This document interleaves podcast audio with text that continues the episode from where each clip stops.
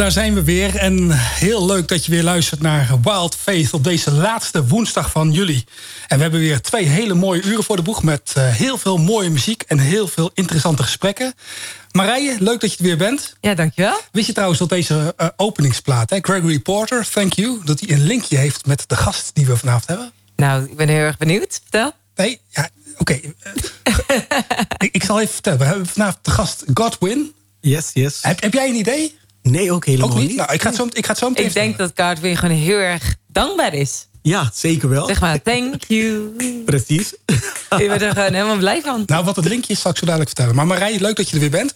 Ja, ik heb weer zin in vanavond om heerlijk in gesprek te gaan met elkaar. Ja, waar gaan we het over hebben?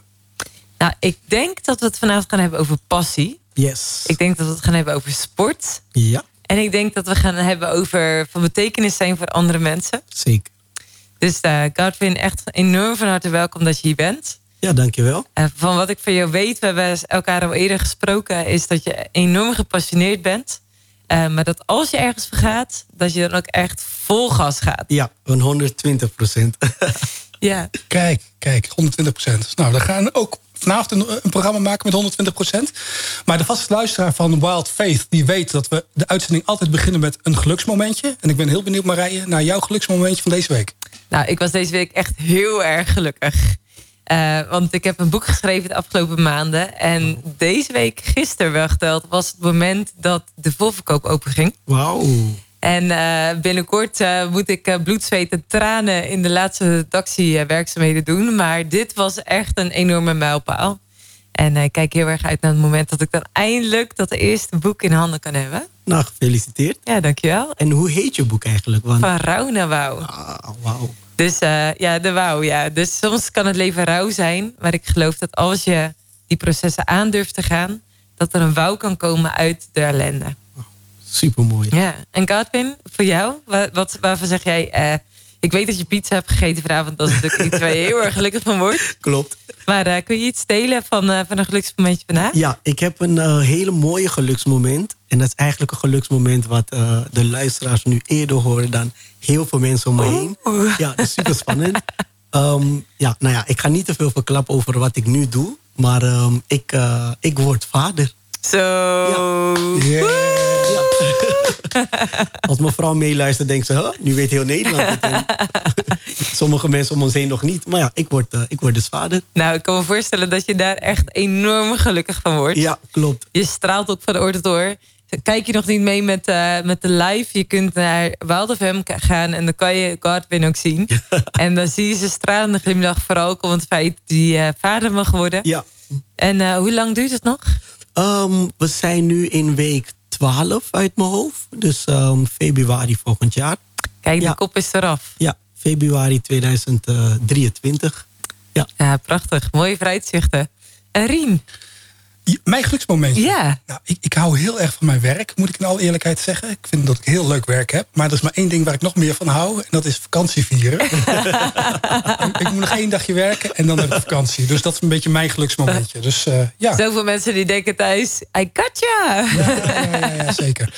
Hey, Godwin, leuk dat je er bent. Yes. Ik vind trouwens dat je een prachtige naam hebt. Waar komt die naam vandaan? Je hoort er niet veel. Hij komt vanuit mijn moeder. Hoe ze erop komt, weet ik niet. Ze heeft volgens mij ooit ergens gehoord. Godwin. In het Nederlands Godwint. Maar dan zonder de T op het einde. Dat is het makkelijkste om te onthouden.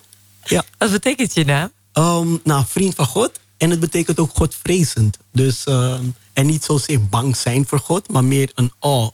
Een respect hebben voor God. Misschien moet ik het zo zeggen. Ja. Nou, daar gaan we wellicht vanavond nog wel meer over horen. Zeker. Hey, en ik had beloofd nog even het linkje te vertellen. Dus Gregory Porter, ik ben wel benieuwd. Nou, ik hoop dat we het vanavond nog even gaan hebben over een van jouw passies. Want we hadden het in het voorgesprek al even over. En toen zag ik echt een soort glinstering in je ogen. Hè? American football. Ja. En die Gregory Porter, voordat hij echt zanger werd, bekend werd, wilde hij ook American football. Oh, serieus? Ja, hij was heel goed, maar hij moest helaas stoppen vanwege een schouderblessure. Ah. Ja. Dus dat is eigenlijk het linkje. Maar ik hoop dat we straks nog wel even ruimte hebben om goed over American football te gaan praten. Leuk, zeker. Maar eerst is het weer tijd voor muziek. Zo, dat is nog eens een eind, of niet? Dit was Your Mercy van Lumens. En we hadden het zojuist al even voor de muziek hadden het al even over American football. En ik zag al weer zo'n twinkeling in je ogen komen. Vertel eens, wat heb je met American football? Nou, ik heb heel lang American football gespeeld. was eigenlijk het allereerste waar ik echt goed in was in het leven. Ik vond het, dat klinkt eigenlijk heel heftig. Maar dat overdrijf je niet, want je was echt goed, hè? Je zat zelfs in het Nederlands team, toch? Klopt, ik speelde in het Nederlands team. Heel veel gereisd, door Europa gespeeld. En natuurlijk een droom van iedereen die Amerika voetbal speelt, in Amerika gaan spelen. En ja, dat was voor mij gewoon een werkelijkheid geworden. Ja. Zo. Ik ben zelf ooit 1 keer bij een wedstrijd geweest van de Amsterdam Admirals in de arena. Oh ja. En ik ben wel echt een liefhebber van het Nederlandse voetbal. Maar als je dan een liefhebber bent van Nederlands voetbal, dan snap je dus echt helemaal niks van American voetbal, hè? Dat is totaal anders. Klopt. Ja. Ten allereerste, de bal is niet rond. Het is een soort eivormig. Je schopt er niet mee, maar je gooit. Nou, je schopt er wel mee af en toe, maar je gooit er vooral mee. En de regels zijn gewoon helemaal anders. Het is gewoon een totaal andere sport. En je moet ook wel een beetje van fysiek contact houden. En wat ik met het Nederlands voetbal dan weer had, is dat ik zo boos werd. Want als ik een sliding maakte, ik heb volgens mij 2 maanden Nederlands voetbal, soccer gespeeld. En dan gaan mensen rollen en trekken naar hun knie en doen alsof ze pijn hebben. En ik dacht van, nou, doe normaal, man. Overdrijven is ook echt een kunst. En toen ben ik American voetbal gaan spelen. Dan mag je mensen kopstoot geven. En dan staan ze op en dan... Dat mag gewoon. Je mag gewoon echt iemand gewoon even flinke kopstoot geven. Ja. En dan... Nou, zo ziet het er ook altijd uit. Het ziet wel een beetje uit als Spartaans worstelen. Gewoon wop, vol erin en gewoon... En ik zei al, van die Gregory Porter, hè, die eerste artiest... die is geblesseerd geraakt. Maar dat is echt een gevaar, hè, van American voetbal. Want het is natuurlijk super fysiek. Klopt. Ik kan me echt herinneren dat ik heel vaak op mijn nek ben gevallen... op mijn hand en dan bleef ik even liggen. En dan dacht ik van... heb ik iets gebroken? En was je niet aan het aanstellen? Nee, echt niet. En dan op een gegeven moment opstaan en dan rustig bewegen. Denk oké, er is niks aan de hand. En de adrenaline gaat dan lekker door je lichaam. Dus je gaat door. En dan kom ik thuis. En in de avond, jongen, wanneer ik op bed lag. Kapot. Pijn. En toen pas voelde ik het. Maar volgens mij klopt er iets niet helemaal. Maar dat is toch niet leuk, man? Ja, dat is geweldig. Ja, was dat ook echt een kick? Ja, het was echt, op een of andere manier is American voetbal. Je kon het niet als hobby... Ja, het was je leven of het was niks. Het was echt alles of niets. Dus ik speelde ook echt... Ik had toen ik speelde bij de Amsterdam Panthers... hadden we best een kleine clubje. Er waren 12 spelers en je moest met 11 mensen... om een wedstrijd te kunnen spelen. Dus we hadden eigenlijk geen wissel of 1 extra persoon. En we werden op een gegeven moment gewoon echt een familie. En dat maakte en zorgde ervoor dat het sport ook gewoon heel leuk was. Dat je ging altijd gewoon met elkaar leuke dingen doen. En voornamelijk elkaar pijn doen, maar ja, dat hoorde er gewoon bij. Hey, wat stel je voor, hè? We zitten hier in Amstelveen, Amsterdam. Ja. Wat als je in Ajax ziet uit moet leggen hoe American voetbal werkt? Wat zou je dan vertellen? Dan zou ik zeggen, vergeet wat jij weet over voetbal. Dat is het allereerste. Nou, American voetbal is een sport waarbij je eigenlijk heel veel fysiek contact hebt. Maar het is eigenlijk een hele technische sport. Je zou denken dat je heel veel... Je hebt 12 mannen die staan tegenover elkaar. En die rammen tegen elkaar. Dat zou je dan denken als je dat ziet. En verder gebeurt er niks. Maar er is heel veel. Elke speler individueel heeft verantwoordelijkheden. Waardoor je gewoon als team moet scoren. En je hebt eigenlijk 4 pogingen iedere keer om ongeveer 10 meter te bereiken.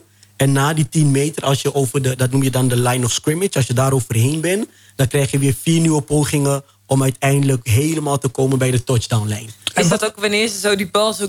Ja, dus wanneer ze hem zo op de grond gooien. En wat was dan jouw rol in dat team, zeg maar? Mijn rol in het team was corner. Ik zat in free safety.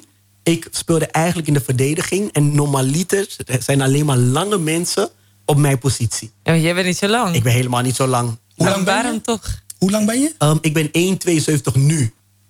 Toen de tijd was ik waarschijnlijk iets in de 1,65 of zo. Ik was echt super kort. Maar mijn coach die zei, want normaliter, de free safety... dat is de allerlaatste man, die stond helemaal achterin. Die moest heel lang zijn, want dan kon hij alle ballen onderscheppen.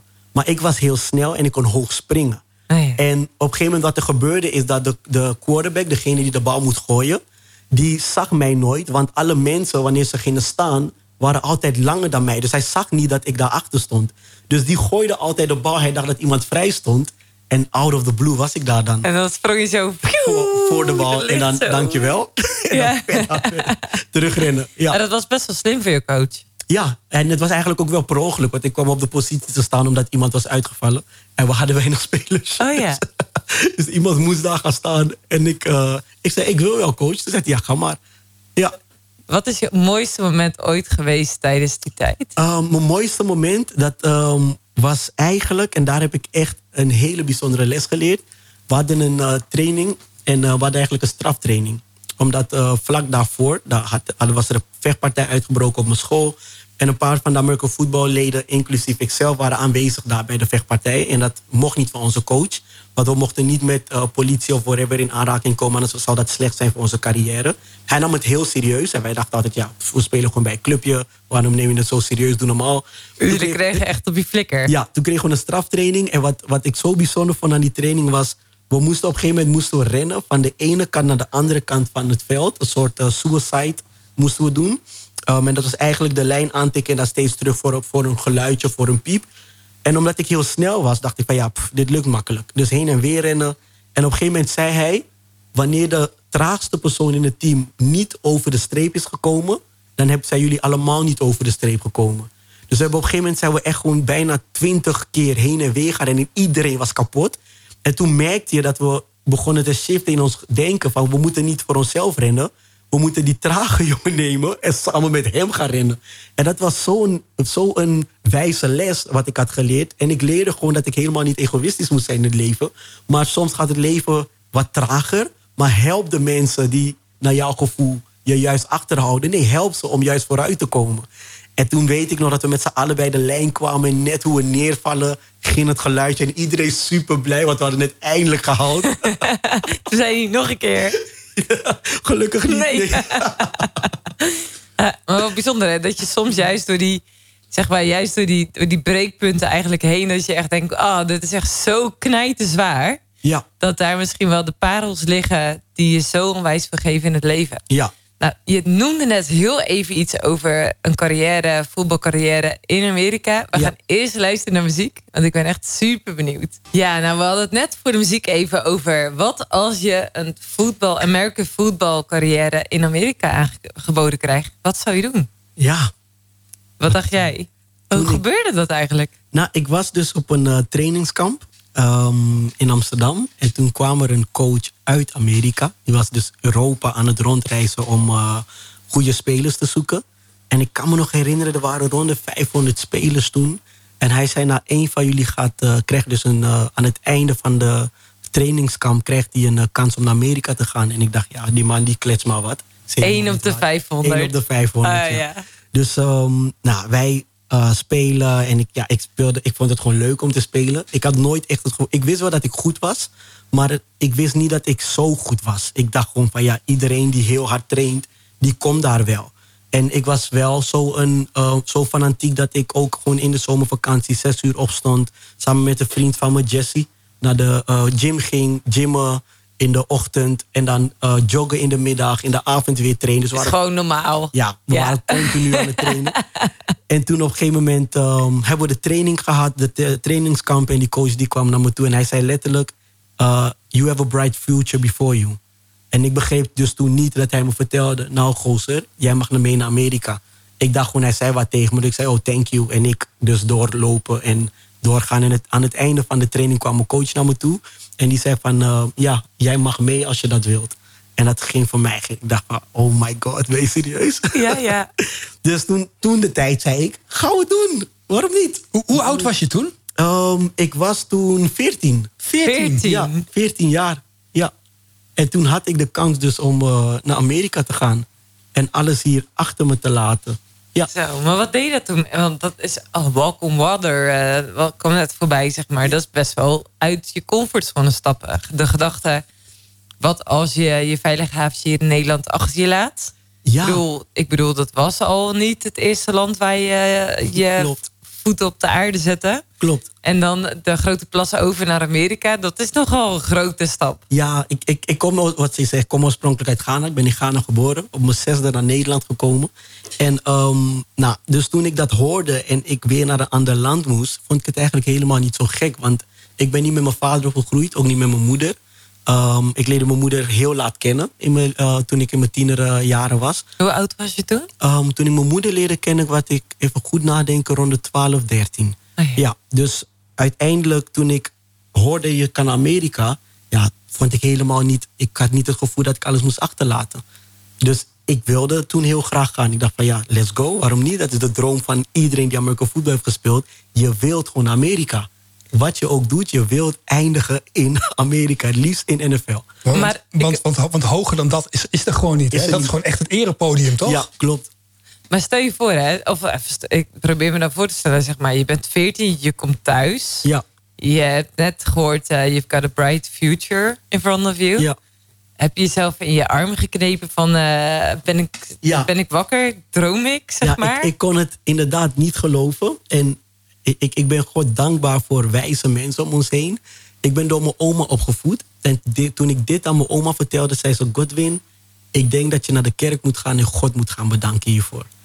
En ik dacht, God bedanken? Het is toch... Ja, ik ga 3 keer per dag trainen, Even serieus. Ja. Moet ik God bedanken in de zin van, ja, wat heeft God hiermee te maken, dacht ik bij mezelf. Zei ze, ja, weet je, ga gewoon naar de kerk en bedank God voor de kans dat je krijgt om in Amerika te gaan spelen. En ging je altijd al met je oma naar de kerk? Ja, maar ik vond het toen de tijd nooit leuk, want we moesten geforceerd naar de kerk. En je moest een soort van. Ja, je oom zei gewoon, ik wil dat je mee. Je woont bij mij, dus je moet mee naar de kerk. Precies. Ja, totdat ik op een gegeven moment wedstrijden speelde op de zondag. En toen kon ik niet meer naar de kerk. Dus dat vond ik altijd heel leuk. Ja, doei. En uiteindelijk ben ik dus wel naar de kerk gegaan. En was ik gewoon gehoorzaam. En ik zei, is goed, ik ga naar de kerk en ik ga God bedanken. En hoe deed je dat? Letterlijk naar de kerk gaan en dan daar mee zitten. De dienst volgen, mijn ogen dicht doen, bidden en zeggen... God, dank u wel dat ik naar Amerika mag gaan. Dank u wel dat ik Amerika voetbal kan spelen. Dat ik zo goed ben, dat ik talent heb. Amen. Ja. En dat was zeg maar dat dank. Maar uiteindelijk zit je hier. Ja, dus dat was mijn manier om God te bedanken. Yeah. En toen ging ik naar huis en toen gebeurde iets zo vreemds.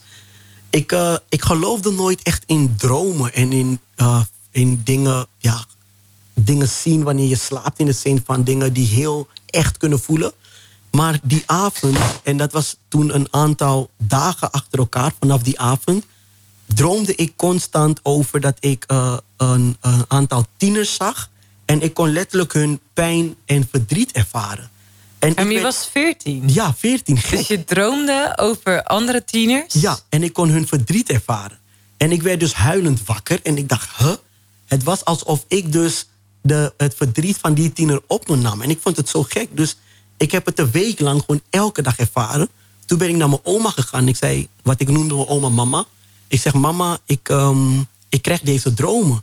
En toen zei ze tegen me, ik denk dat God wil dat je wat met tieners gaat doen. En dat je met tieners gaat werken. Dus zij had echt de indruk dat het een soort van visioen was? Ja. Een soort van, ja... Boodschap van God. Dat is wat zij tegen me zei. Ja. Ja, en ik vond het toen heel bizar om te horen. Vond je het niet creepy, zeg maar, dat je dacht... Ja, de ene kant wel, de andere kant weer niet. Want we kregen wel gewoon de Bijbelse verhalen mee van oma. Dus we hoorden ook wel over het verhaal van een jonge Samuel... die dan ergens ligt en God roept hem. Ja, dat was ook gedurende de nacht. Precies, dus we hebben heel veel verhalen gehoord over mensen in de Bijbel.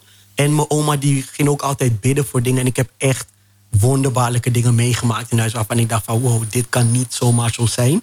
Maar uiteindelijk daardoor merkte ik dus steeds dat... oké, er is dus iets meer dan wat ik misschien denk hier op aarde.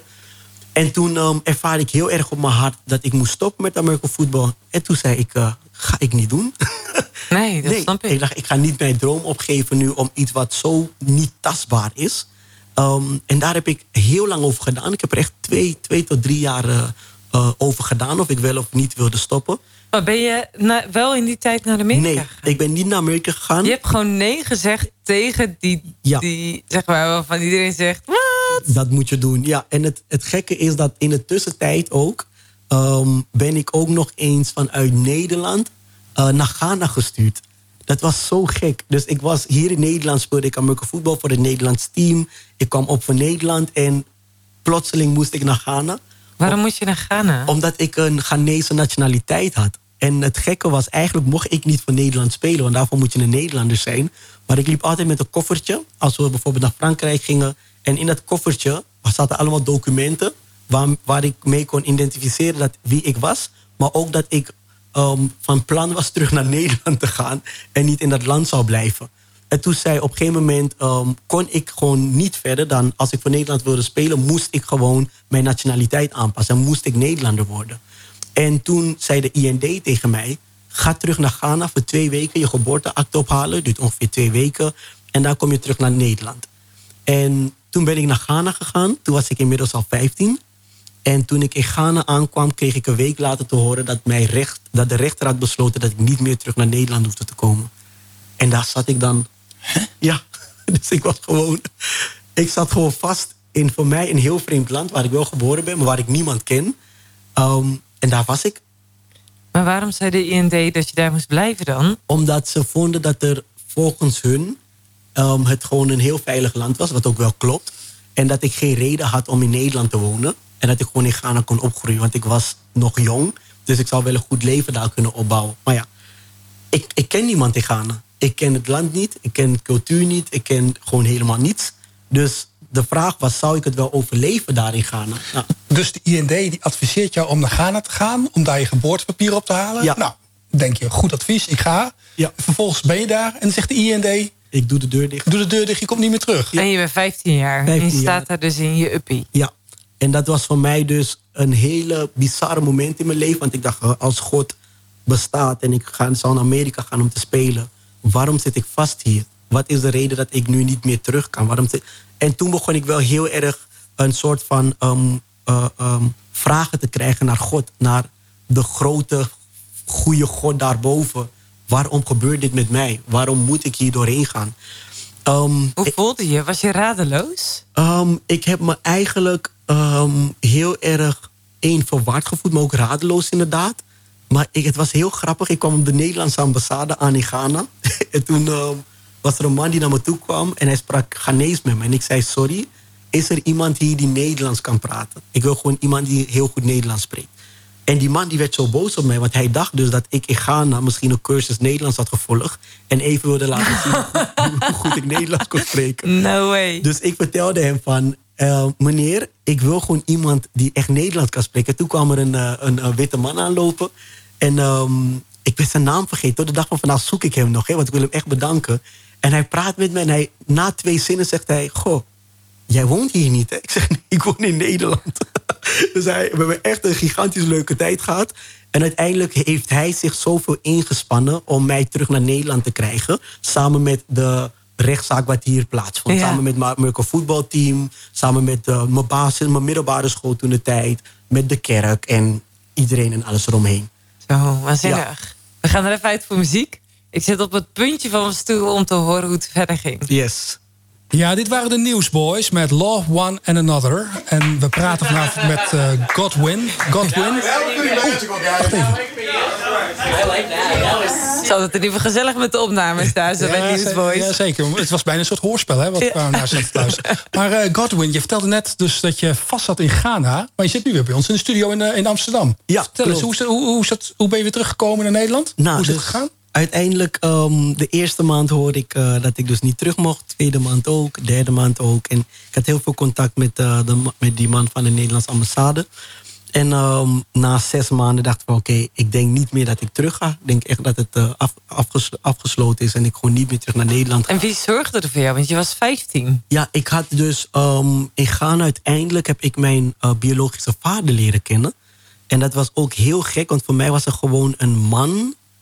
voor me, die ik gewoon niet kende. Gewoon een wildvreemde man. Die iets langer dan mij is. En die sprekend op... of althans, ik lijk sprekend op hem. Dus het was heel apart om zo'n ervaring... Normaal zou je denken, oh super blij, je leert je vader kennen.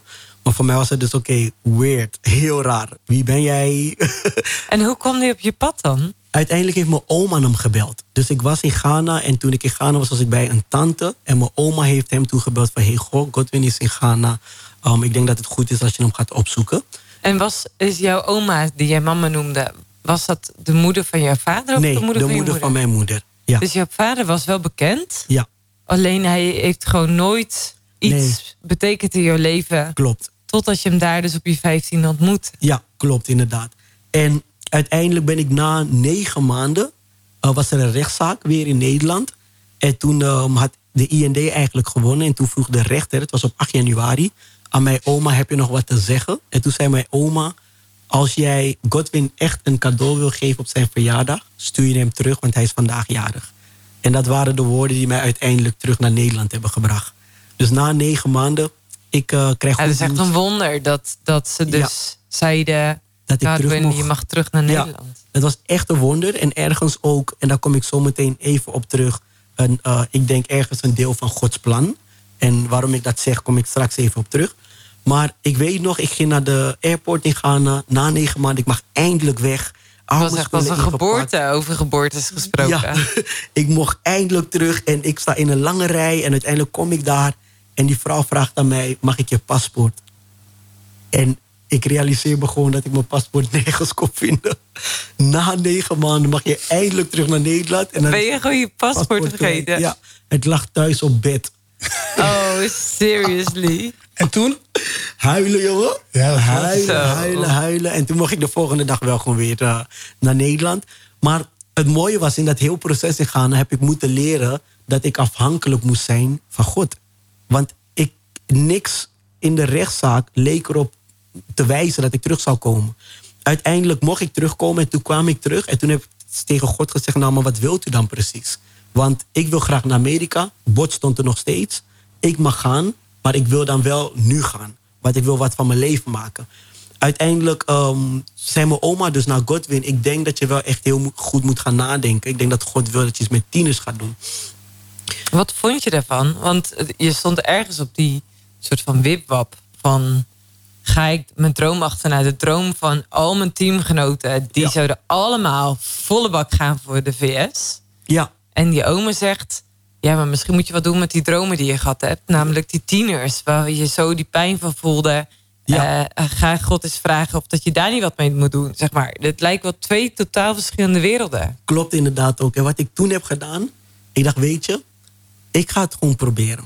Ik ga kijken, ik ga het blijven, Amerikaanse voetbal blijven spelen. Maar in de tussentijd ga ik kijken of ik kan bidden en kijken of God antwoord gaat geven. Dus ik dacht, nou, ik ga lekker dan die uitdaging aan. Dus heb ik 3 weken lang, elke dag, ging ik gewoon bidden. Ik zeg, God, ik wil weten of u bestaat. Dat is 1. 2, dan wil ik ook dat u tot mij kan spreken. Want als u levend bent en u bestaat echt, dan zou ik u moeten kunnen horen. Dan moet u niet een soort spook zijn. Het is geen soort van Kasper. Nou, ik moet u gewoon kunnen zien en horen. Dus heb ik gedaan, 3 weken lang, bidden. Ik had ook echt 3 weken aangegeven als termijn. Ik zeg, ga dat 3 weken doen. Hoor ik niks van God, ervaar ik niks. Dan ga ik lekker naar Amerika, want dan weet ik dat ik heb bewezen dat God niet op die manier in mijn leven werkt en niet op die manier te werk gaat bij mij. Dus uiteindelijk heb ik dat volgehouden, 3 weken lang. En toen ging ik terug naar de kerk om uiteindelijk God te bedanken en te zeggen, nou, bedankt, ik denk dat ik naar Amerika ga. Ik weet wel welk antwoord ik heb. En toen kwam ik de kerk binnen en toen liep ik helemaal voorin.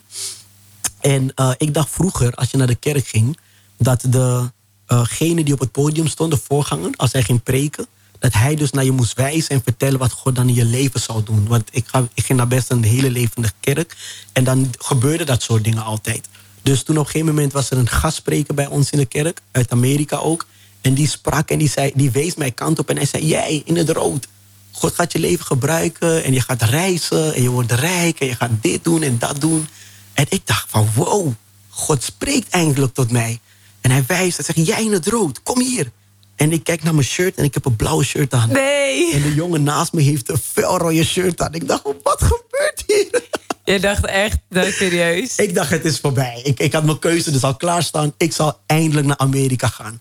En toen ben ik de volgende dag, want de dienst werd dus verlengd omdat het zo succesvol was, zei de voorganger. En toen ben ik de volgende dag, werd ik gebeld van, hey Godwin, kom je vandaag ook naar de kerk? En toen zei ik tegen degene die me belde, zei ik ja. Maar ik wilde eigenlijk niet gaan. Maar ik voelde me zo schuldig dat ik had gelogen. Dus ik ben toch maar gegaan naar de kerk. En toen ik naar de kerk ging, toen was ik achterin aan het lopen. En ik dacht van, weet je, ik ervaarde heel erg dat toen de tijd dat God tegen me zei, Godwin, als je me echt wil uitdagen, ik wil je vandaag laten zien dat ik echt leef en dat ik echt besta. En dat ik wonderen kan doen in je leven. En dan moet je wel je handen opheffen. Ik dacht, nee, dat ga ik niet doen. Weet je, gek, iedereen is aan het dansen en ik ga zo mijn handen opheffen. Toen zei ik tegen mezelf, maar wat als ik het doe en er gebeurt niks? Dat is toch, dan is het toch gewoon klaar. Dan hoef ik me toch nooit meer druk te maken. Ja. Dus ik dacht, waarom doe ik zo moeilijk? Dus heb ik gedaan. Ik heb mijn handen, ik ben naar voren gegaan, ik zet mijn handen in de lucht. Ik denk, oké, na 2 minuten wil ik weglopen. En ik zet mijn handen naar beneden en ik begin ineens te huilen, jongen. Huilen. En het leek alsof dat wat ik in die dromen ervaarde opeens echt de realiteit werd. Dat ik begon te huilen en ik zag toen... Maar je had geen enkele emotionele reden om zelf te gaan huilen? Helemaal niets. Echt helemaal niets. Dus ik vond het zelf heel gek. Maar ik was aan het huilen en ik kreeg iets wat voor mij zo helder was. Ik zag een huis. Ja. En in dat huis, ik hou van tekenfilms. Dus ik zag een soort huis in een cartoonachtig ding. En daar zag ik allemaal tieners naar binnen gaan. En daar zag ik heel veel rook en allemaal alsof het huis op en neer ging. En heel veel drukte. En daar kwamen ze stralend eruit. En ze gingen er heel depressief in. Heel donker. En kwamen heel stralend eruit. En het leek een soort lopende band, zag ik. En het soort van alsof dat die gasten in het huis is volledig transformeerden. Precies. Zeg maar. En dan terug naar buiten gingen. En dan helemaal schijnend gingen ze naar buiten. En toen uiteindelijk ging ik... ik heb echt uren gehuild. Het was 20:30. En om 3:00 s'nachts stopte ik met huilen. Zo. Dus zo lang was ik gewoon aan het huilen. En toen uiteindelijk ben ik naar mijn oma gegaan. Zeg, oma, dit is wat ik ervaren heb. En mijn oma zei, Godwin, ik weet het zeker. God wil wat met jou hier in Nederland. Ik denk dat je moet stoppen met American voetbal. Toen zei ik, is goed, ga ik doen. Dus toen ben ik gestopt met American voetbal. Precies die dag. Ik heb iedereen gebeld, iedereen gemaild. Ik ben verrot geschoten die dag. Ik wil net zeggen, want wat jij in je schoot geworpen kreeg... dat is iets waar al jouw teamgenoten van droomden waarschijnlijk. Klopt. En jij krijgt in je schoot geworpen en je zegt nee. En ik zeg nee. En ik kan me voorstellen dat al die gasten best wel denken van... waar is die gozer mee bezig? Ja, en ik kreeg ook terecht de vraag... maar Godwin, je kan toch American voetbal spelen en God dienen? Dat betekent toch niet dat je opeens geen christen meer bent als je dat doet? En dat klopte ook. Het was ook echt waar, dat kon ook. Alleen... ervaarde ik gewoon dat wat God in mijn leven wilde... was een hele andere pad op. En dat had te maken met tieners. Het had te maken met mensen die beschadigd waren... tieners die beschadigd waren en die herstel nodig hadden. Dus ik was gestopt. Ik ben toen ik had eigenlijk geen idee wat ik verder moest. Ik stopte met American voetbal en ik dacht, oké, en nu? Heb je nooit spijt gehad? Nee, echt helemaal echt nooit. Bizar. Maar de reden waarom is ook, en daar kom ik dan bij... want Als dit niet gebeurd was, het volgende wat nu gaat gebeuren... wat gebeurde in mijn leven, had ik waarschijnlijk wel spijt gehad. Omdat ik daar zoiets had van, ja maar God, waar bent u mee bezig? Bestaat u überhaupt wel? Uiteindelijk wat er gebeurde dus... ik ben gestopt met American voetbal. Mijn oma heeft me gezegd, Godwin, ga kijken hoe je meer van God kan leren. Ben ik in het discipelschaphuis gegaan in de kerk. Dat is eigenlijk gewoon een huis waar je veel meer over God leert... en over de Bijbel leert en een beetje leert bidden en alles eromheen. En toen ben ik een maatschappelijke opleiding gaan doen... En het gekke was, ik begon toen als tienerleider in mijn kerk. Ik had 5 tieners. Groeide in 3 maanden opeens door naar 55 tieners. En had op een gegeven moment een tienerbediening over heel Nederland. Met gigantisch veel tieners. En toen dacht ik, dit is wat God wilde. En uiteindelijk ervaarde ik van, nee, dit is het niet. Maar je bent wel heel goed bezig. Maar dit is niet het eindstation. Want ik had een huis gezien. En ik woonde toen nog niet thuis met tieners.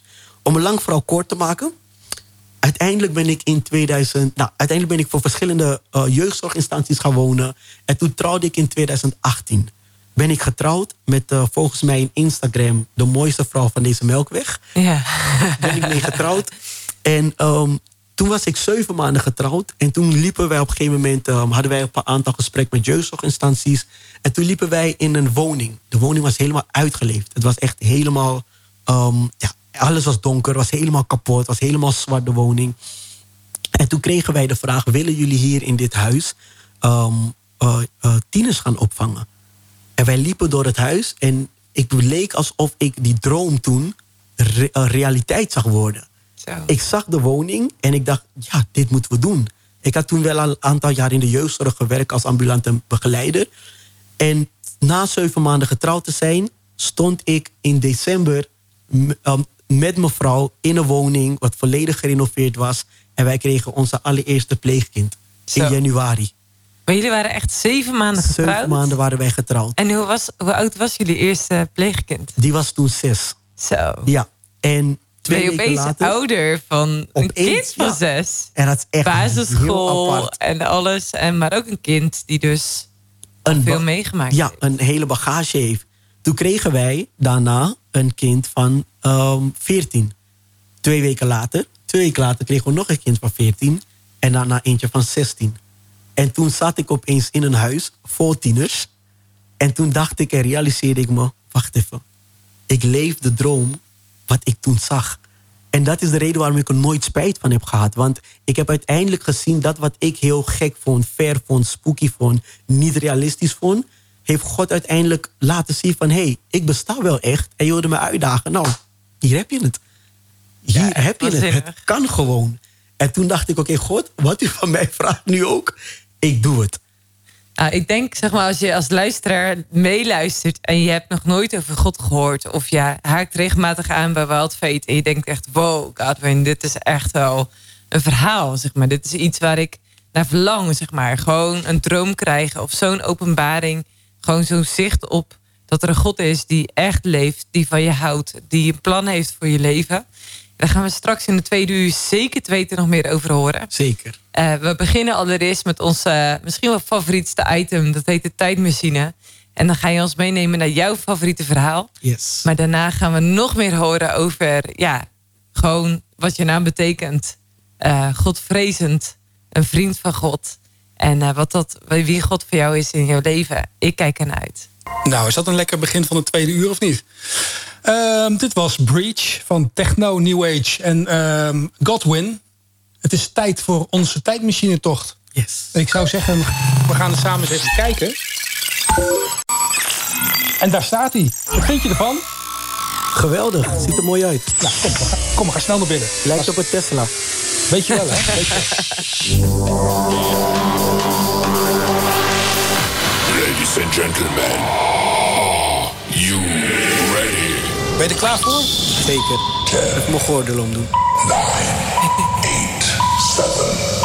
4, 3, 2, 1, 0. Nou, ik ben wel heel benieuwd waar jij ons hebt naartoe meegenomen, Godwin. Nou, het ziet eruit als een open veld. Heel veel jaren voor Christus. Ik heb jullie meegenomen naar een verhaal van een jongeman genaamd Jozef. En Jozef, die groeide op met een aantal broers. En uiteindelijk, Jozef was de lieveling van zijn vader. Maar zijn broers, die haatten hem. Die hadden echt afschuw naar Jozef. Ze mochten hem niet. Dus wat er gebeurde is dat op een keer waren zijn broers op het veld. En toen zei zijn vader tegen hem, Jozef, ga even je broers zoeken. Dus hij, fluitend, heel blij, zijn broers gaan zoeken. En 3 keer raden zijn broers zien hem aankomen en denken, weet je, laten wij Jozef van kant maken. Dat is toch gek dat je broers dat denken, laten we hem vermoorden. En toen zei een van zijn broers van, nee, laten we dat niet doen. Het is onze broertje, laten wij hem in een put gooien. Dus hebben ze Jozef in een hele diepe put gegooid. Uiteindelijk kwamen er slavenhandelaren. En de broers hebben hem toen verkocht. Ze hebben hun eigen broertje verkocht. En uiteindelijk Jozef wordt doorverkocht. En wordt uiteindelijk als slaaf van een man genaamd Potiphar. En hij wordt aan hem verkocht.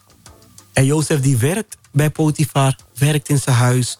En eigenlijk ging alles goed. De Bijbel zegt dat God die zegende de handen van Jozef. En alles wat hij deed werd gezegend. En dat merkte Potiphar op. Dus Potiphar gaf Jozef een hele goede positie in zijn huishouden. Jozef mocht alles, zonder toestemming te vragen, mocht hij doen in het huis van Potiphar. Maar Potiphar die had een hele knappe vrouw. En die vrouw die vond Jozef ook heel knap. Dus zij begeerde naar Jozef, zegt de Bijbel. Zij wilde graag gemeenschap met Jozef. En Jozef zei, Potiphar heeft mij alles gegeven, zonder toestemming te vragen. Behalve 1 ding, en dat ben jij, zijn vrouw. Dus hij deed er alles aan om haar te ontlopen, te ontwijken. En op een dag zag ze Jozef alleen in een kamer en ze ging naar binnen. En ze dacht, nu heb ik hem. En Jozef die probeert zichzelf weg te schudden. En hij rent weg en ze pakt hem bij zijn mantel en zijn mantel scheurt af. En ze gilt heel hard. En ze beschuldigt hem eigenlijk dat hij haar wilde verkrachten. Maar dat was helemaal niet waar, maar dat wist niemand. Dus Potiphar die gooit Jozef in de gevangenis. En dan zou je denken, hé, maar De Bijbel zegt, God was met Jozef en alles ging goed en nu zijn in de gevangenis. En hij is diep in de put in de gevangenis. En in de gevangenis deed hij het ook goed. Hij was een wijze man. Hij kon alle gevangenen opnoemen. En toen kreeg hij op een gegeven moment de taak om bepaalde dingen in de gevangenis zelf te coördineren. Dus hij kreeg ook een hele goede positie in de gevangenis. En toen kregen 2 mannen een droom in de gevangenis. En ze wisten gewoon niet wat het betekende. En Jozef die zei, weet je, ik kan het niet vertalen, maar de God die ik dien, die kan dat wel. En Jozef ging bidden voor die dromen en hij heeft ze vertaald voor die mannen. En hij vertelde aan ze, één van ze zou sterven wanneer hij uit de gevangenis zou komen. En de ander zou uit de gevangenis komen en zijn positie zou hersteld worden. Wat hij voorheen had. En die man, die zei tegen Jozef, als dat echt gebeurt, dat mijn positie hersteld wordt, dan zou ik aan je denken. En wat Jozef zei gebeurde binnen 3 dagen. En toen uiteindelijk kwam die man weer op zijn oude positie. En de Bijbel zegt, hij was Jozef plots vergeten. Ineens was hij Jozef vergeten. En die andere man, die was echt doodgegaan.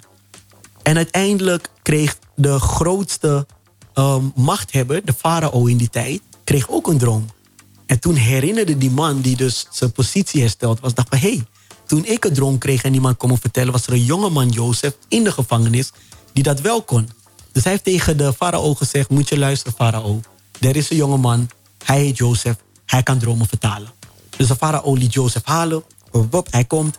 Jozef vertaalt de droom van de farao. En uiteindelijk werd Jozef een hele goede positie gegeven. Hij werd naast de farao de machtigste man van het heel land. En dan vraag je af, maar wat is er dan met zijn broers gebeurd? Zou Jozef nu zijn broers gaan zoeken en hun terugpakken? Dat dacht ik dan. Als ik Jozef was, ja, dan was ik direct daarheen gegaan en had ik ze allemaal afgemaakt. En uiteindelijk zegt de Bijbel dat er was hongersnood. En de broers van Jozef die kwamen dus naar het huis van de farao, want alleen daar was eten, om te vragen voor graan. En ze herkenden Jozef niet, want ze hadden hem jaren niet gezien. En toen heeft Jozef ze een aantal keer heen en weer gestuurd. En het mooie, aan het einde van Jozef's verhaal komen zijn broers weer terug. En de Bijbel zegt dat Jozef die rende naar ze toe. En hij zei tegen ze, verwijt het jezelf niet, want God had hier een bedoeling mee. Hij heeft mij vooruitgestuurd, zodat ik jullie en jullie gezinnen en de hele familie kon redden van deze hongersnood. Want die hongersnood is nu 1 jaar, maar het zullen nog 7 jaar in totaal zijn. En ik moest hier zijn om jullie te redden. En ik dacht bij mezelf, wat? En ik kon mezelf zoveel herkennen in het verhaal van Jozef. En daarom is het voor mij, als ik terug mag gaan en dat ik de luisteraars terug mag brengen naar een tijd, dan is het wel de tijd van Jozef. Ja, een heerlijk nummer weer om naar te luisteren. Zeg je nu van, die muziek die jullie drijven, ik echt zo vet. Ga dan naar Spotify en volg onze lijst. Dat is Wild Faith, de playlist met DE. Je kunt daar ook de podcast terugvinden, waarin je ook nog veel meer van die inspirerende gesprekken als dat we vanavond hebben terug kunnen luisteren. Ja, en dat is echt fantastisch. Kun je heerlijk gewoon zitten, luisteren en meer horen over die God is. Net werd je meegenomen naar het verhaal van Jozef. Nou echt, dat is zo'n boeiend verhaal. Zeg je nu, ja, eigenlijk zou ik dat wel zelf ook willen lezen. In dat verhaal willen duiken. Gewoon willen leren van die gast die nogal te maken had met een turbulente jeugd, zeg maar. Je zou toch zo door je broers, ja, soort van in de put gegooid worden. Een soort van, hey, we willen jou niet. Ja. En achter die kamelen weggestuurd te worden naar een land wat je niet kent. Waarbij er zoveel gebeurt, teleurstelling na teleurstelling. En dat je dan aan het einde van je leven zo positief in het leven kunt staan. Genesis 37 en vervolgende hoofdstukken kun je dat lezen. Genesis is het eerste boek in de Bijbel. En de Bijbel bestaat uit 66 boeken. Dus als je Genesis hebt gehad, kun je lekker nog even doorlezen. Goed vakantievoer en echt super tof. Maar wat jij vertelde, Godwin, is dat die Jozef een droom kreeg. Ja. Hij kon dromen uitleggen. Ja. Maar het thema dromen is nogal een thema geweest in zijn leven. Nou, jij vertelde in het eerste uur al even over een droom die hij kreeg als 15-jarige jongen. Waarbij je tieners zag die pijn hadden. En je voelde zelf ook hun pijn. Ja. Waarbij je oma, die je mama noemde, zei, hey, volgens mij wil God hier doorheen iets tot jou zeggen. Ga God zoeken. Ja. Wat als iemand luistert en zegt, Godwin, wauw. Wat als je zo'n bovennatuurlijke ervaring hebt, waarin God zichzelf aan je openbaart, je echt passie geeft voor iets, echt een stukje roeping geeft van, hoe heb je het over hier op aarde, iets doen wat echt van betekenis is. Wat als iemand zegt, ik verlang daarnaar, maar ik ken dat nog niet. Ja, een mooie vraag is dat. En het antwoord wat ik daarop wil geven is, de Bijbel zegt dat God die is een beloner van degenen die hem ernstig zoeken. En ernstig zoeken, dat is eigenlijk wil dat zeggen dat je het gevoel wanneer je telefoon kwijt bent of je huissleutel even niet kan vinden. En dan denk shoot! En je moet weg. Ja. Dan ga je het ernstig zoeken. Ja. Maar dan denk je van, ik kan nu niet weg, want ik moet eigenlijk weg, want ik heb een afspraak. Maar ik kan de deur niet dicht trekken, want dan kan ik straks niet naar binnen. Want mijn sleutel ligt ergens. Nou, dan ga je toch alles pakken. Kasten opentrekken. Je denkt, ik had net een andere broek aan. Misschien ligt die daarin. En dan dat gevoel wanneer je het gevonden hebt.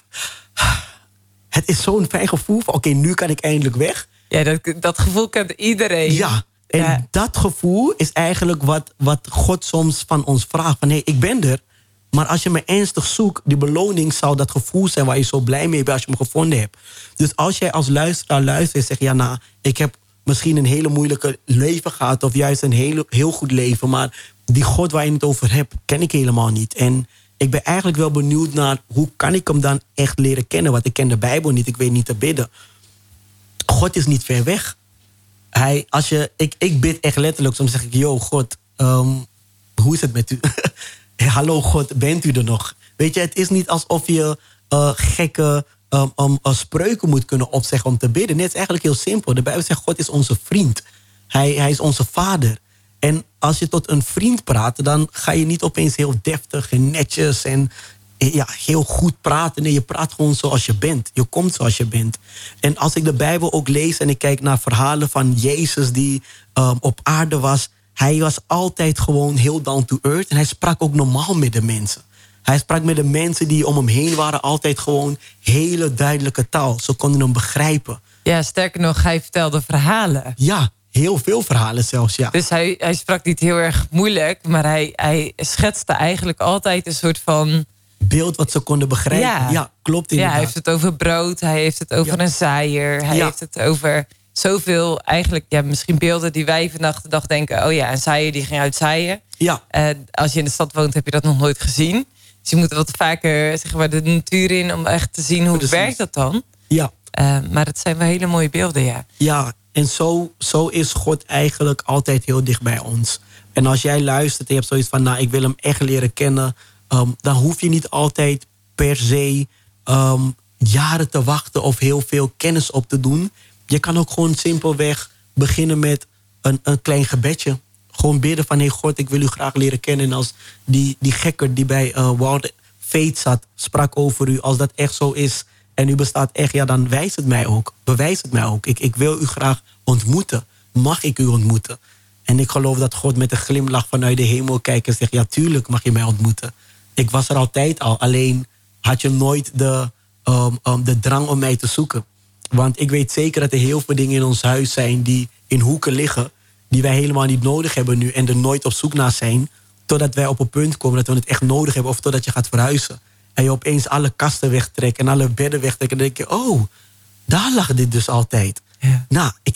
Ik had het nooit nodig, maar nu zie ik het opeens weer. Ja. Dus ik denk dat de momenten dat wij in het leven gaan en wij denken dat wij, of door het leven gaan en wij God helemaal niet tastbaar nodig hebben, omdat alles misschien heel goed gaat of juist alles heel slecht ging. Dus je denkt van volgens mij is God er helemaal niet. Als je bepaalde dingen gaat bewegen en verplaatsen of je gaat een andere stap in je leven maken, dat je dan wel op zoek weer gaat naar hem, dat hij gewoon zich altijd laat vinden. En je moet je voorstellen, God is zo groot als je kijkt in de natuur. Nou, je kan buiten staan en alles getuigt van God. Dus hij is zo groot, hij kan zich niet verstoppen. Kun je een voorbeeld geven waar je God dan eens ziet als je naar buiten stapt? Als ik bijvoorbeeld simpelweg kijk naar de bomen en kijk naar de natuur. Als ik kijk hoe prachtig de natuur kan zijn. Wij als mensen kunnen dat niet maken. Soms ga ik gewoon googlen naar natuurwonderen op aarde. Nou, er zijn dus rotsen, er zijn watervallen die zo uit zichzelf zijn ontstaan. dat wij als mensen dat niet konden doen. En we kunnen alleen naar kijken en letterlijk in een awe van zijn. Letterlijk zijn denken van wow, wat is dat? Hoe mooi is dat? Hoe prachtig is dat? Maar wij zouden het nooit met onze eigen handen kunnen maken. Dus dat getuigt al van dat er iets bovennatuurlijks moest zijn die dat gecreëerd heeft. En dat getuigt van hoe groot God is. Maar ook gewoon als ik in Nederland ben en ik rij en ik voel een wind. En ik denk van oké, ik kan wind niet zien, maar ik kan het wel voelen. Dus het is echt. Het bestaat gewoon. Ik heb vrienden die zeggen, in Nederland waait het als zo hard. Ja, precies. Dus ja. Het is er. Ja, maar je ziet het eigenlijk niet. Je ziet het niet. Dus nee. Ik zou kunnen blijven ontkennen, ja, wind bestaat niet. Nou, een aantal maanden terug gaat door een gekke storm hier. Als ik buiten zal staan, zal ik echt wel omgewaaid worden. Ja. Dus daardoor je ziet de effecten van de wind wel. Precies. En daardoor denk ik dan altijd van, man, als God zo groot en gigantisch is en ik kan hem in zoveel ervaren, dan kan ik hem ook in de kleine dingen ervaren. Dus ik mag hem ook thuis ervaren. Ik mag hem ook in mijn hart ervaren. Ik mag hem ook om me heen ervaren. En dan breng ik het nog een beetje, mag ik het iets kleiner. God die toont zichzelf vaak ook door mensen. Weet je, de mooie dingen die we om ons heen zien. De kleine dingen waar we van mogen genieten. En ondanks er zoveel narigheid op aarde hier bestaat, laten we bijvoorbeeld nu de oorlog in Oekraïne nemen. Ondanks dat er is hij nog steeds, te midden van al die dingen, is hij er nog steeds. En dan zou je zeggen, ja maar Godwin, hoe kan je dat zeggen? Dan, we hebben een gesprek gehad met een aantal mensen die uit Oekraïne kwamen. En dan merk je gewoon dat ook hun in deze periode nog steeds vastgrijpen en steeds zeggen, ja maar wij geloven nog steeds. God zal een wonder doen. God is met ons.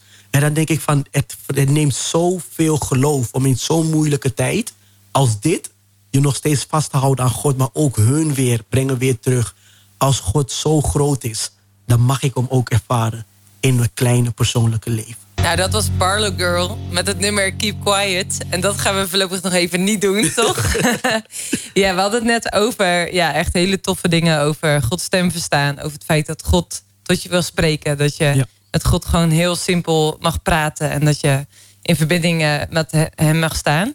En de vraag die bij mij race is, wat is voor jou, Godwin, het verschil tussen een leven met en een leven zonder God? Alles. Letterlijk. Ik denk dat je in dit leven ervoor kan kiezen om zonder God te leven. En een hele goede, succesvolle leven kan leiden. Maar dat je ergens toch wel altijd een puzzelstuk zal missen. En dat zou je misschien niet erg vinden, omdat een puzzel is gigantisch groot. En als je één stukje mist, zou je dat misschien helemaal nooit missen. Maar God maakt het wel compleet. En dat is soms die ene puzzelstuk die de puzzel compleet maakt. En als jij alleen God zou hebben als puzzelstuk, dan zou je denken van, ja, nou heb ik het echt nodig, want ik heb geen andere puzzelstukken. Maar in dit leven hebben we nog heel veel dingen. We hebben vrienden, we hebben familie, we hebben werk, we hebben gezin. We hebben heel veel eromheen. En dat creëert ook een mooie puzzel voor ons. Maar dan heb je toch God die voor mij in mijn leven alles compleet maakt. Dus als hij als puzzelstuk neervalt, dan heb ik dus letterlijk alles. Want dan heb ik een complete puzzel. Maar je hebt wel een heel heftig levensverhaal eigenlijk. Klopt. Je deelde net over het feit dat je op je 15-jarige door de IND teruggestuurd werd naar Ghana, waar je geboren werd. Ja. Daar kwam je ergens in die tijd het puzzelstukje papa tegen. Ja. In ieder geval je biologische vader. Die stond opeens tegenover je, die je eerder nog nooit gezien had. Klopt. God openbaart zichzelf als een vader. Ja. Hoe kon je die twee dingen met elkaar rijmen? Want jouw biologische vader was er, denk ik, dat vul ik nu in, nooit voor je geweest. Klopt. Hoe kan dan God zo'n belangrijke rol in je leven innemen? Ja, dat is een hele mooie vraag. Ik weet nog dat ik jarenlang Vaderdag echt haatte. Ik vond het echt een verschrikkelijke dag. Ik kan me voorstellen. Omdat echt iedereen ging naar huis met cadeau voor papa en ik ging naar huis met een cadeau voor oma. Ik had in de tussentijd wel mijn moeder leren kennen, dus daar had ik wel iets minder haat naar die dag, naar moederdag. Ik heb ook een hele goede band met mijn moeder. Mijn moeder noemt me ook haar broertje. Dus zij hebben echt een hele, hele hechte band. Ik heb ook een hele leuke, prachtige zusje ook. Maar wat ik merkte was dat ik dus een dag als vaderdag gewoon helemaal... Ik vond het gewoon echt een verschrikkelijke dag. En waarom vond je hem verschrikkelijk? Omdat ik nooit wist dat ik het gemis van een vader zoveel met me zou doen. ik ontkende dat altijd. Ik zei altijd, ja nou, ik heb geen vader nodig of ik voel het niet.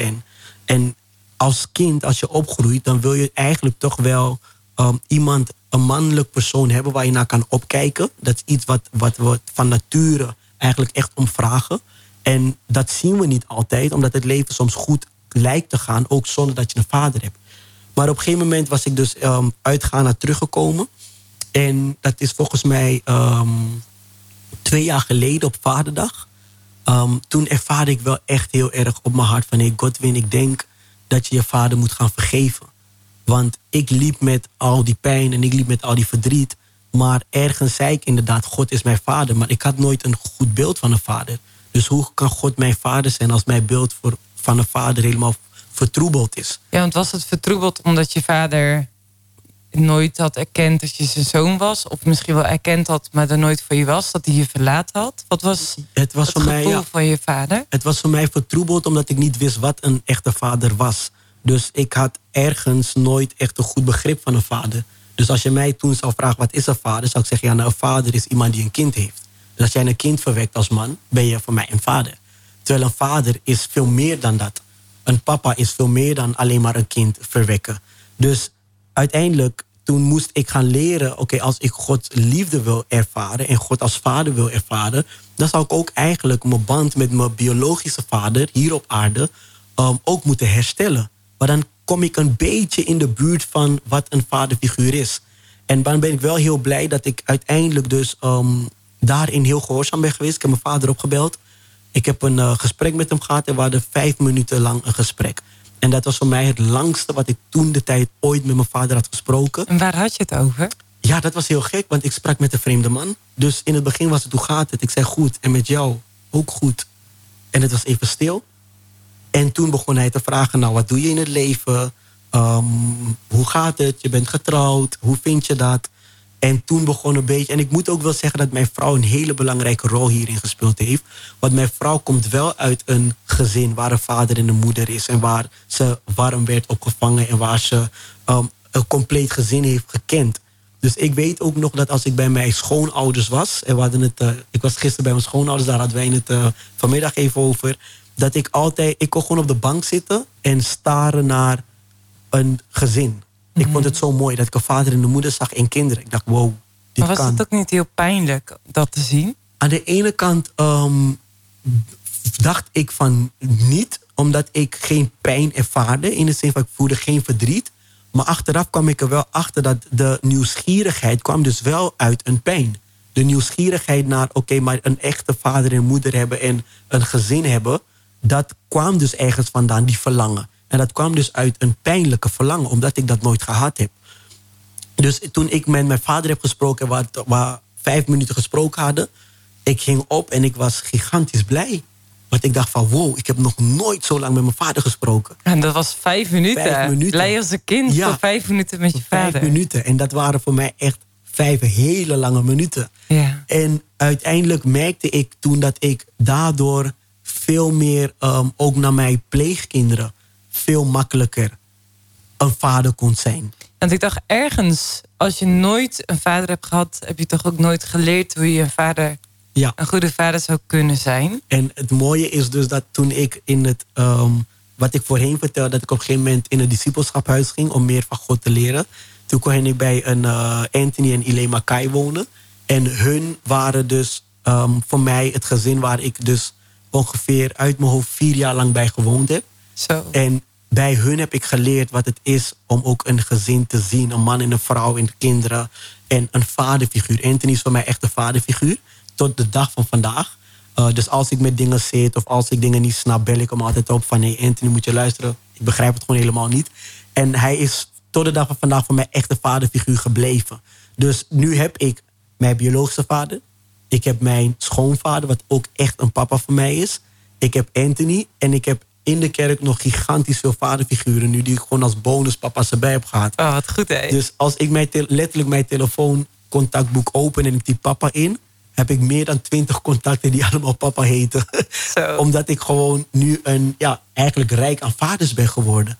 Maar het moest ergens vandaan komen. Ik moest God toelaten als mijn hemelse vader... En als hij goed was voor mij en hij goed is voor mij en hij van mij houdt, dan geloofde ik ergens ook, dat kon hij me ook helpen met herstellen van de band met mijn aardse vader, mijn biologische vader. En je zei net, de sleutel daarvoor was vergeven. Ja. Hoe werkte dat? Want je zei, ik sprak mijn vader voor 5 minuten aan de telefoon en ik was blij als een kind. Ja. Want ik had echt 5 lange minuten met mijn vader gebeld. Ja. En waar zat ergens dat stukje vergeving? Ja, dat vergeving zat in dat ik mijn vader heel lang de vraag had gesteld van, oké, maar waarom ben jij niet meer met mijn moeder? Waarom moest ik zonder vader opgroeien? En ik stelde hem heel veel vragen waar hij eigenlijk niet echt gelijk antwoord op had of antwoord op wilde geven. En ik moest zelf kunnen zeggen, weet je papa, wat er ook gebeurd is, ik vergeef jou daarvoor. Zoals Jozef zei tegen zijn broers, verwijt het jezelf niet. God had er een bedoeling mee. Die woorden waren voor mij heel genezend geweest. Dat ik ook tegen mijn vader kon zeggen, verwijt het jezelf niet. Ik vergeef je, maar God had er een bedoeling mee. En soms begrijpen we die bedoeling niet. Maar de Bijbel zegt wel dat God alles ten goede keert voor degenen die hem lief hebben. Nou, laten we zeggen, dit nummer is de High Life. Wat is het hoogtepunt in jouw leven, Godwin? Het hoogste punt in mijn leven is toch wel dat ik letterlijke ontmoeting met God heb gehad. Ja. Ja, dat is mijn hoogste punt. Hey, we hadden het net over je biologische vader. Ja. Die leerde je kennen op je 15e levensjaar. Ook wel je worsteling daarmee. Ja. Van, hé pa, waar was je nou? Waarom ben je niet mijn mama geweest? Waarom heb ik je nooit gekend? Zeg maar, waarom ben ik zonder vader opgegroeid? En dan ook het stukje dat God, hè, waar je zegt van, daar heb ik een ontmoeting mee gehad. Ja. Zichzelf ook openbaart als een vader. En je zei net aan het einde, dat vond ik zo treffend. Pap, reken het jezelf niet aan, want God heeft dit ten goede gebruikt. Ja. Dat zei je tegen je biologische vader. Klopt. Waarin je zei, ik vergeef je. Merk je nu dus, nu je dat gezinshuis hebt met die kinderen die vanuit pleegzorg bij jullie geplaatst zijn, die wellicht ook te maken hebben met vaderloosheid in hun leven, dat je daarin juist een vader voor ze kan zijn. En dat je als geen ander weet hoe het voor hun is om zonder vader of jij ook voor een lange tijd zonder je moeder te leven. Ja, het is voor mij echt, ja, dat ik kan letterlijk begrijpen. En wat ik voorheen zei, dat ik een droom had dat ik de pijn van de tieners kon ervaren. Nou, dat kan ik dus ook echt letterlijk. Want ik weet hoe het is om zonder vader op te groeien en zonder moeder voor een lange tijd. En het mooie is dat, omdat ik dat kan herkennen, kan ik ook de boosheid herkennen. Ook de frustratie herkennen. Ook onbegrip kan ik herkennen. En daardoor kan ik echt wel daar zijn voor de tieners. En soms is het ook gewoon dat ik tegen ze zeg, weet je, goh, kom, laten we lekker gaan voetballen. Weet je? En dat zijn kleine dingen wat ik gewoon gemist heb. Dat ik gewoon met een mannelijk figuur kon voetballen, kon sparren. Een van de tieners is nu inmiddels 17 en die denkt dus dat hij altijd de sterkste, de snelste, de beste is. En jij bent heel snel. Ja, dus de competitie. Nou, we hebben echt een huis voor jongens thuis. En dus we hebben constant een soort van strijd, een competitie. Maar het is ook lekker macho. Echt lekker door het huis lopen. Iedereen zijn shirt uit, voor de spiegel staan. Even flexen voor de spiegel om te kijken wie de gespierste is. Het zijn gewoon dat soort kleine dingen waarvan ik denk van ja, daardoor, omdat ik weet wat het gemis is, weet ik ook hoe kan ik het gemis invullen. Wat kan ik doen? En ik hoef niet per se je papa te zijn, want dat zou ik nooit zijn. Kan je papa nooit vervangen. Ik kan nooit jouw biologische vader worden. Maar wat ik wel kan doen, ik kan wel de invulling geven op die kleine dingen die jij misschien gemist hebt.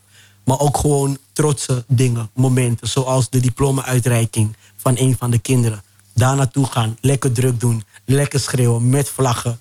Dat zijn dingen waar ik van denk, ja, dat had ik gemist en dat kan ik nu wel echt mooi doorgeven. En de droom die jij als 15-jarige kreeg was dat je tieners gebroken en huis in zou gaan. Ja. Maar stralend weer uit. Eruit, ja. Is dat ook de transitie die je nu ziet gebeuren? Ja, zeker. Wij hebben in de afgelopen 3 jaar... een aantal tieners ook terug naar huis mogen plaatsen.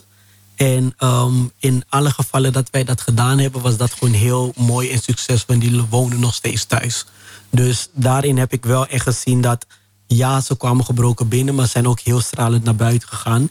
En de oudste bij ons, die is inmiddels 22 keer verhuisd. Dus wij zijn zijn 23e plek waar hij woont. Heftig. Voordat hij bij ons kwam, ging hij niet naar school. Deed hij niets. En nu heeft hij laatste diploma-uitreiking gehaald. Hij heeft zijn scooter rijbewijs laatst ook gehaald. Hij werkt nu hard, hij gaat naar de ROC. En dan heb ik zoiets van, ja, goh, als hij bij ons weggaat... dan ben ik blij dat hij een hele goede bijdrage kan leveren aan de maatschappij nu. Ja, het klinkt echt zo trots gewoon. Ja, echt wel, ben ik ook, ja. Hey Godwin, er is een vraag die mij eigenlijk al 2 uur lang op de lippen brandt. Oeh.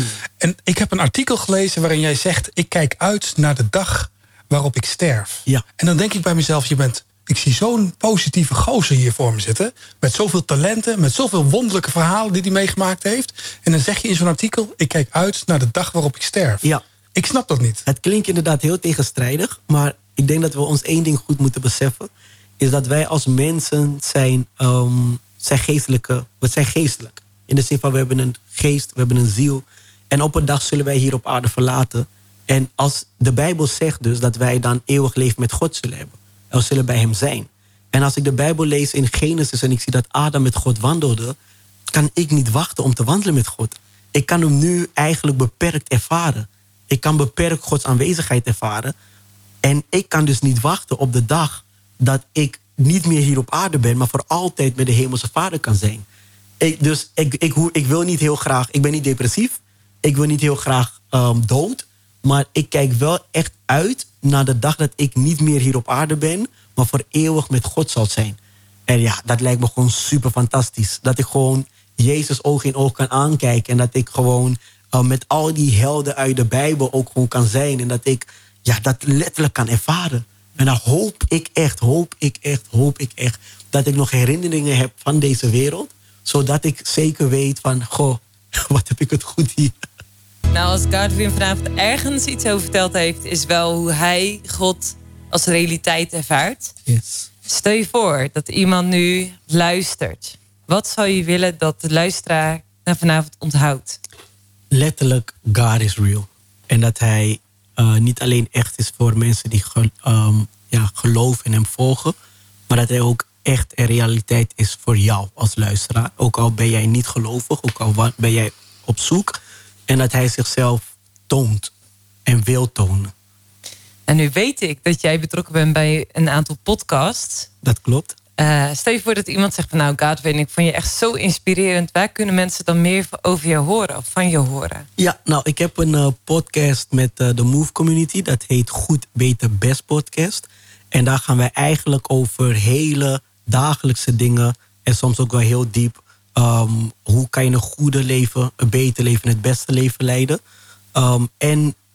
Ik heb ook met Move de Wake Me Up. Dat is eigenlijk een dagelijkse bemoediging die je dan via de WhatsApp op je telefoon krijgt. Dus als jij gewoon even googelt naar Goed Beter Best Podcast Move Community...